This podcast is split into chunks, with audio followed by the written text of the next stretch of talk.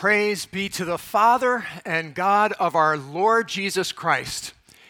In his great mercy, he has given us new birth into a living hope through the resurrection of Jesus Christ from the dead and into an inheritance kept in heaven for you. An inheritance that will not spoil, will not, will not uh, fade, but it's kept in heaven for you who are shielded by the power of God. Those are the great words that the Apostle Peter opens up his letter to, his first letter. And we get to read those this morning. It says that we have a living hope in the resurrection of Jesus Christ. That is a radical claim. We have a living hope, not a hope that is dying, but a living hope. Olympic athlete Jamie Anderson was a superstar at snowboarding. And in 2014, she took the first gold medal in women's snowboarding in Sochi. And then four years later in Pyeongchang, she took a second gold medal in women's snowboarding. Well, this past February, she came, she was ex- the expected winner. Three, three uh, races left. She fell twice and placed ninth. She had hoped for that third gold medal but she placed ninth, didn't even make it on the stand. We all wonder how does, a, how does an Olympic athlete do that? How do they practice and, and work constantly, 24 7, it seems, for a hope that only one or two people are going to get? Dashed dreams, hopes that are never met, dreams never fulfilled. We all have our stories on them, don't we? We all have our stories about disappointments in our lives, or maybe we're even holding on for a, for a dream, holding on for a hope that we have, but as time goes on, it fades. It's fading. We can feel it diminishing. Well, this passage that we're looking at today screams out to you and me, to all believers, that we have a guaranteed 100% living hope, a hope that is ever increasing. It's not a dead hope, it's not a hope that diminishes, it's ever growing, it's ever encouraging, and ever motivating. And this hope is based on the resurrection of Jesus Christ from the dead, and that's what we are celebrating today. People, there is an empty tomb because Jesus rose from the dead. This resurrection, this is what sets Christianity apart from all religions. In fact, it's what cr- makes Christianity not a religion, but a relationship instead. You see, all other religions are based on a dead God or a dead prophet. But Christianity has a living Jesus a living Savior, a God who has risen from the dead and He is living. And because He lives, we have a living hope. That hope is based in the past event of an empty grave, a risen Savior. Jesus died once and never had to die again.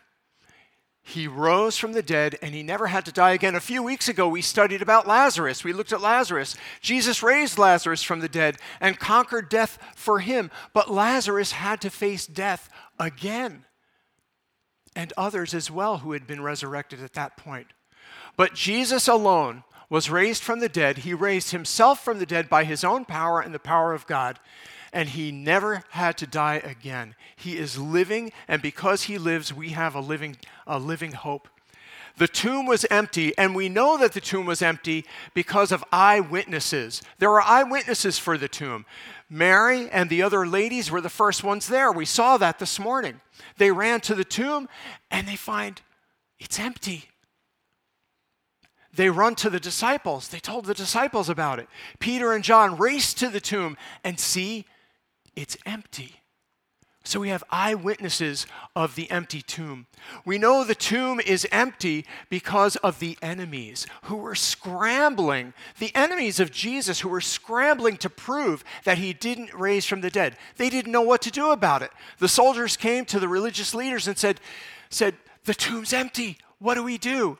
Well, they devised a plan. They bribed the soldiers and they said, start spreading the rumor around, the rumor around that, that you were asleep. And while you were asleep, the disciples came and scraped away the wax cord, the cord and the wax that was around the, the, uh, the, the stone, and then rolled the stone away. Do you believe for a minute that guards could have slept through that commotion? That was nonsense. It was ridiculous. We know the tomb was empty because the enemy scrambled to hide the truth. We know the tomb was empty because Jesus appeared in physical form to his disciples and to 500 other people. As the disciples spread the news about their risen Savior, there were 500 people in Jerusalem who had also seen that same risen Savior and affirmed what they preached. Nobody could deny it. There were so many witnesses. In Acts chapter 1, it says, He, Jesus, presented himself alive after his suffering by many infallible proofs, it says, being seen by them for 40 days and speaking of the things pertaining to the kingdom of God. So we know there was a, an empty grave because Jesus was alive and, and he appeared to over 500 people. And finally, we know there was an empty grave because the apostles were killed for it. They were killed for it. They were martyrs. Now, you and I can be martyrs. We see martyrs in our day. We, we see uh, Islamic martyrs, people who will die for what they believe. And you and I can die for what we believe. Somebody could come up to me, hold a gun point to my head, and say, Deny Jesus or die. I have a choice. I have the choice. I can say, All right, I'll deny Jesus and I'll live. Or I have the choice, I could say, No, I won't deny Jesus. I believe that he is Savior, and then I would be killed. But for the apostles, it was different. This wasn't about what they believed, it was about what they saw. When they, when they were threatened with their lives, they couldn't say, No, I don't believe that. They couldn't say, No, I didn't see it, because they did see it. No, I don't want to die, but no, I saw him. I don't want to die. I, I saw the risen Savior. I know he's alive. I can't deny it. Let me put it this way we'll kind of reverse that. Do you think for a minute that if this was a hoax, that all 12 of the disciples and many other people who witnessed Jesus being alive would have been killed for it if they had made up the whole thing? I don't think so. So we know there was an empty tomb. The empty tomb has been proven. The disciples couldn't deny it. They spoke with Jesus, they ate with him, they touched him, they felt his wounds, they saw him ascend to heaven. They could not back down from what they saw because it wasn't just what they believed, it was what they saw. Proof of the empty tomb. And the empty tomb is what gives the cross its power. Without the empty tomb, Christ would have failed what he came to do. He came to save sinners. And if he had died on the cross and was buried and stayed there, his work would have failed. He couldn't have done it. And the empty tomb, without the empty tomb, Christianity would have been a flop. Historians can't explain the existence of the church 2,000 years later. Why on earth is it here? Why is the church still here? This thing should have flopped long ago but it's because of a risen Savior that the church exists. You see, Jesus, Jesus overpowered death and was able to come out of that tomb. Death had a grip on him, but it couldn't hold him. It couldn't hold him. Jesus was too strong for the power of death. The cross cries out the compelling message of salvation that you and I are sinners, that our sin deserved condemnation, and that Jesus came to identify with every single one of us in our sin. And in identifying with us, he said, I do not want them to bear the condemnation. I will take their condemnation in their place. Do you believe it? You have a Savior. Jesus has taken your condemnation and by that condemnation, he went to the cross and he died. He was taken down and put in a grave, but the grave could not contain him. And it's the fact that that grave is empty that the cross has an impact on our lives. If Jesus were still dead, the message of the cross would be useless. Billy Graham says this He says, The cross represents doom for sin, but hope for sinners.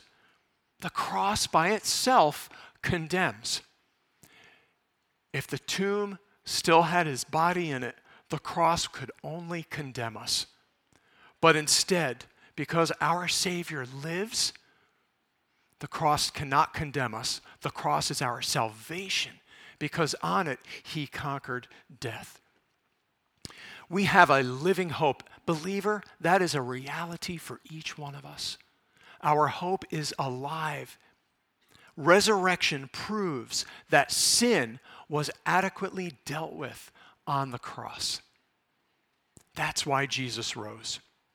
So we see that this hope that we have, this living hope, was based on a past event, the event of a risen Savior, the empty tomb.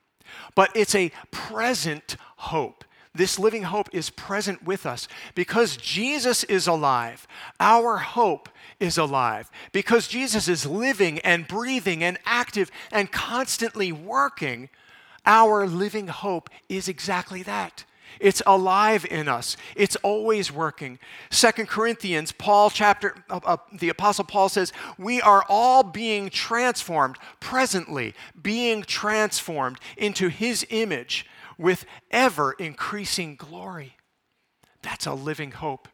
He goes on to say in the book of Romans, since we have been justified by faith, we have peace with God through our Lord Jesus Christ.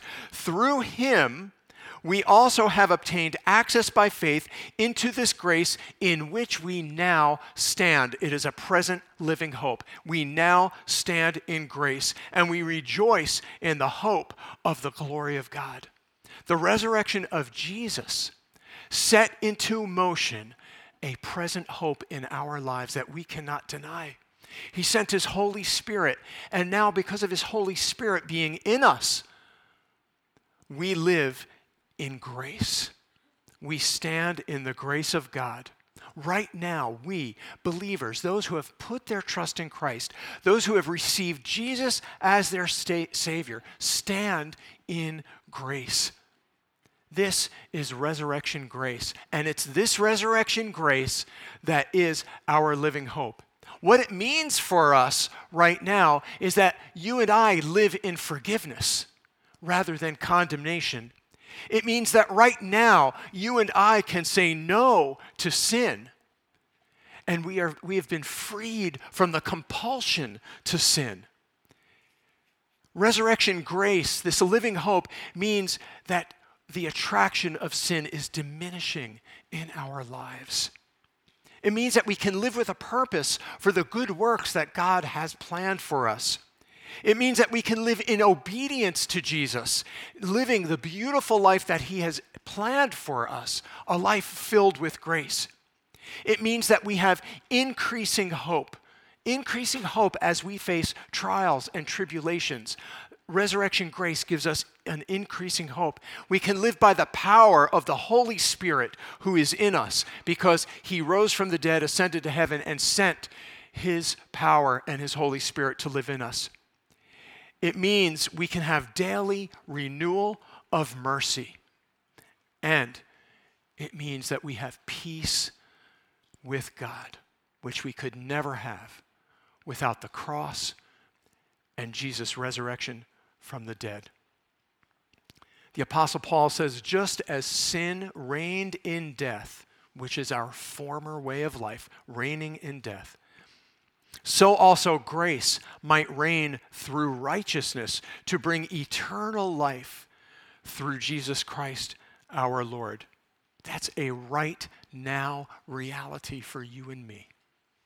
Jesus' resurrection was not just a past event, it means that he is alive in us day by day by day in the daily grind as we face our trials, as we face difficulties, as we face joys, his Holy Spirit is with us, increasing our hope. Grace is reigning and ruling in our lives, and it gives us hope for life. You know, when I think about my life without this living hope, I am I'm shocked by how bleak how bleak my life would be. I'd be living for myself only. I would be number one. I'd be number one for me. I would be my own God. My family would suffer. Relationships in my family would be broken because of the wounds that I would inflict living for me alone. I would be, I would be entangled in a web of, of sin, dark and hidden sin. And why not? Because what hope is there? Life is futile without hope. So why not live for whatever I want to live for? What else is there to live for? Life would be hopeless. But we have a living Savior, Jesus Christ, who gives us a living hope. And this is how the empty cross and the empty grave impacts us. Believer, this should compel you to live in joyful life, to live a new life, energized by this hope, growing in the fruit of the Holy Spirit in your life, being healed from the sin and the dark past that, that still wants to try to get you, but you're in the process of healing from that. Drinking of the water of life of Jesus Christ and pouring it out on others. That's hope. That's purpose. That gives, that gives meaning to life. Without that, life is totally meaningless. So we see that our living hope is based in the past, a one time past event, the resurrection of Jesus Christ. It's active and living now, currently, but it also gives us a future, a future hope, a future assurance of things to come. It's a solid promise for us to hang on to. Let me remind you of that verse again. It said, In his great mercy, he has given us new birth into a living hope through the resurrection of Jesus Christ from the dead and into an inheritance. That's the future. An inheritance that will never perish, spoil, or fade, kept in heaven for you who are shielded by faith in God. So, this inheritance that's waiting for you is not a worldly inheritance. It's not money. It's not worldly goods. That would be no value to us in eternity. No, instead, this is a, a heavenly currency. I want to just read a list of verses to you that talk about the promises that come to us who believe and trust in Jesus Christ. Our living hope means that you and I will face future glory. Paul says the suffering of this present time is not worth comparing to the glory that will be revealed in us. Not worth comparing to the glory. We have a future glory. Our living hope means we have future freedom from sadness and pain. John says, He will wipe away every tear from your eyes. Can you imagine what that would be like? No more tears, no more crying, no more pain. He will wipe away every tear from our eyes. Neither shall there be mourning, nor crying, nor pain, because the former things have passed. Our living hope means we have future fellowship with Christ. In the book of Colossians, Paul says, When Christ, who is your life, appears, then you also will appear with him in glory. We will be with Jesus Christ in glory. We'll be in fellowship with him never apart ever again, always with the Lord. Our living hope means that we will be saved from a future wrath. There is a future wrath coming upon this earth, and you and I are saved from that. Paul reminds us, he says, having now been justified by his blood, that would be his blood on the cross, we shall be saved from wrath through him because of the blood shed on the cross, that wrath will not come to those who have applied that blood to their lives and taken on the forgiveness of Jesus Christ. And our living hope means that there is a future resurrection for us. We will be raised. He will transform our lowly body that it may be conformed to his glorious body. I don't know about you, I want a new body. Anybody else want a new body? I want a new body. He will transform our lowly bodies that it may conform to his glorious body. We will be like Jesus, according to the working that he is able to subdue all things to himself. Do you get that? The grave is empty. that means he has proven that he has the power to subdue all things, including death, which means that he will one day call the name of every believer and we will be raised to new life in Christ, receive a new body, new soul, new spirit. We will be with him forever. Can I get an amen on that? Thank you. Thank you. You know, in our congregation uh, just this week, uh, we had a picture of resurrection.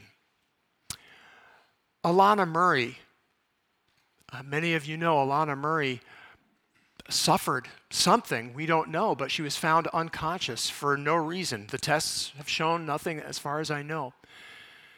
But she is awakening, and the Lord is working in her life.